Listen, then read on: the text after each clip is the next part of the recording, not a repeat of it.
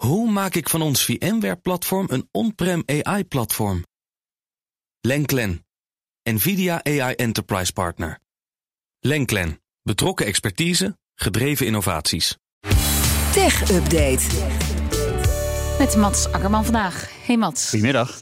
Ja, we beginnen met een record. Ik vind het altijd een beetje een raar record. We gebruikten nog nooit zoveel internet als gisteravond. Ja, wat waren jullie gisteravond aan het doen? Poeh. Internetten toevallig? Nee. Nou ja, jawel, streamen. Ik was in Ja. de bios. Ja, heel veel mensen dus waren aan het streamen. Ik vind Eh, het wel meldt de Amsterdamse Internet Exchange, belangrijk internetknooppunt in Amsterdam.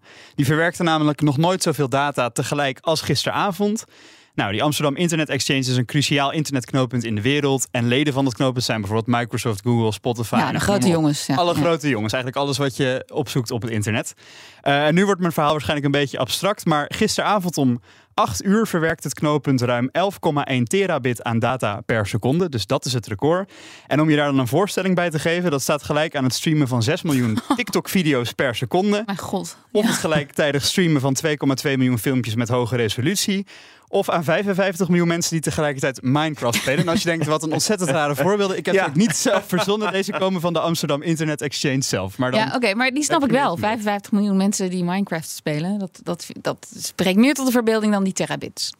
zeker. Maar goed, maar en, en waarom precies gisteravond? Weet ze dat ook? Ja, en dat is dan weer gelukkig weer een stuk minder ingewikkeld. Dat komt gewoon door het herfst weer. We zitten weer wat meer binnen. We zijn lekker aan het bank hangen, Netflix en chillen. En nou ja, op zondag hebben mensen natuurlijk sowieso gewoon wat meer vrije tijd. Daarvoor het oude record stamt dan ook uit de afgelopen winter, uit januari. Ja, dan is het ook koud. Toen ging er 10,9 terabit aan data over het knooppunt. En daarna werd het weer wat minder door de lente. Maar goed, over het algemeen is de trend een toename van het internetgebruik. Dus Ja. het is pas net herfst. En er is dus best wel kans dat we het komende weken, maanden gaan zien dat het vaker gaat sneuvelen, het record. Ja. afgelopen januari zaten we ook in lockdown. Dus we hebben nu een regenachtige dag, heeft een lockdown-dag verslagen. Ja, nou ja, goed. En dat is dus omdat de algemene trend stijgend is. En misschien Ja. komt er wel weer een nieuwe lockdown. Dan krijgen we nog een record. Je zegt dat heel vrolijk, Mats. Hou op, hou op. En dan, Nederlandse onderwijsinstellingen slaan gegevens van de studenten massaal op bij Microsoft en Amazon. En daar zijn zorgen over. Ja, het gaat om de gegevens van drie op de vier studenten. En die staan in de cloud dus opgeslagen. Blijkt uit een internationale studie, studie van onder andere de TU Delft. Eh, volgens dat onderzoek zijn sinds 2015 die universiteiten steeds meer gebruik gaan maken van die cloud-omgevingen. Toen ging het om een kwart van de studenten. Inmiddels is het al drie kwart. En dat leidt tot privacybezwaren. En ze waarschuwen ook voor integriteitsproblemen. Eh hebben zich bijvoorbeeld al situaties voorgedaan waarin techbedrijven ingrepen bij controversiële onderzoeken van universiteiten.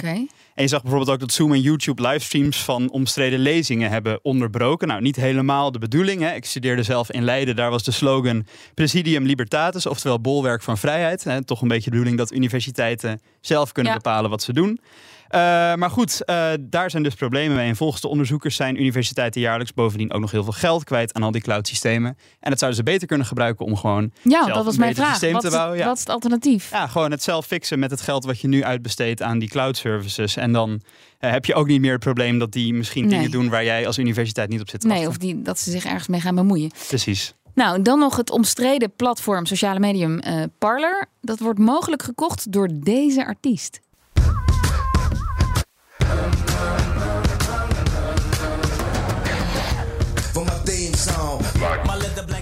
Kanye West. En tegenwoordig bekend als Ye. Ja, wat zeg jij, Mats? Ik zeg toch nog steeds Kanye, maar Kanye. jij mag het bepalen, vind ik. Nou ja, ehm, hij wil Ye, toch? Dat we Ye zeggen. Ja, zullen we dat dan respecteren? Ja, ja, Oké, dan zeker. ga ik nu proberen om het niet fout te doen. Eh, ja, rapper Jedus die wil het sociale platform Parler kopen. Hij heeft daarover een principeovereenkomst gesloten met Parliament Technologies, dat is het moederbedrijf.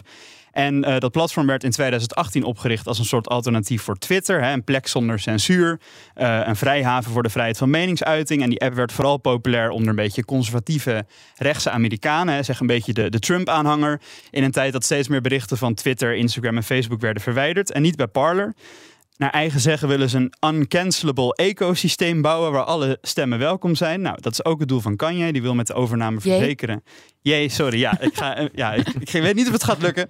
Die wil dat het een platform voor vrije meningsuitingen blijft. En hij zegt, in een wereld waar conservatieve meningen als controversieel worden gezien, moeten we er zeker van zijn dat het recht blijven houden om ons vrij te kunnen uiten. En wat misschien ook wel een beetje erbij meespeelt. Hij werd zelf onlangs verbannen van Twitter en Instagram vanwege antisemitische berichten. Ja, is toch iets anders Dus dan een conservatieve mening. Ja, precies. Ja, dat is- antisemitisme. ja, goed. maar goed. Dus hij zoekt misschien ook een plek waar hij zelf nog zijn eigen ei kwijt kan. Nou, beide partijen verwachten in ieder geval dat de deal in het laatste kwartaal van dit jaar rond is. En om hoeveel geld het gaat, dat is niet bekend. Nee, helaas. Dankjewel, tech-redacteur Mats Akkerman. De BNR Tech Update wordt mede mogelijk gemaakt door Lenklen. Lenklen. Betrokken expertise, gedreven resultaat. Hoe vergroot ik onze compute power zonder extra compute power? Lenklen. Hitachi Virtual Storage Partner. Lenklen. Betrokken expertise, gedreven innovaties.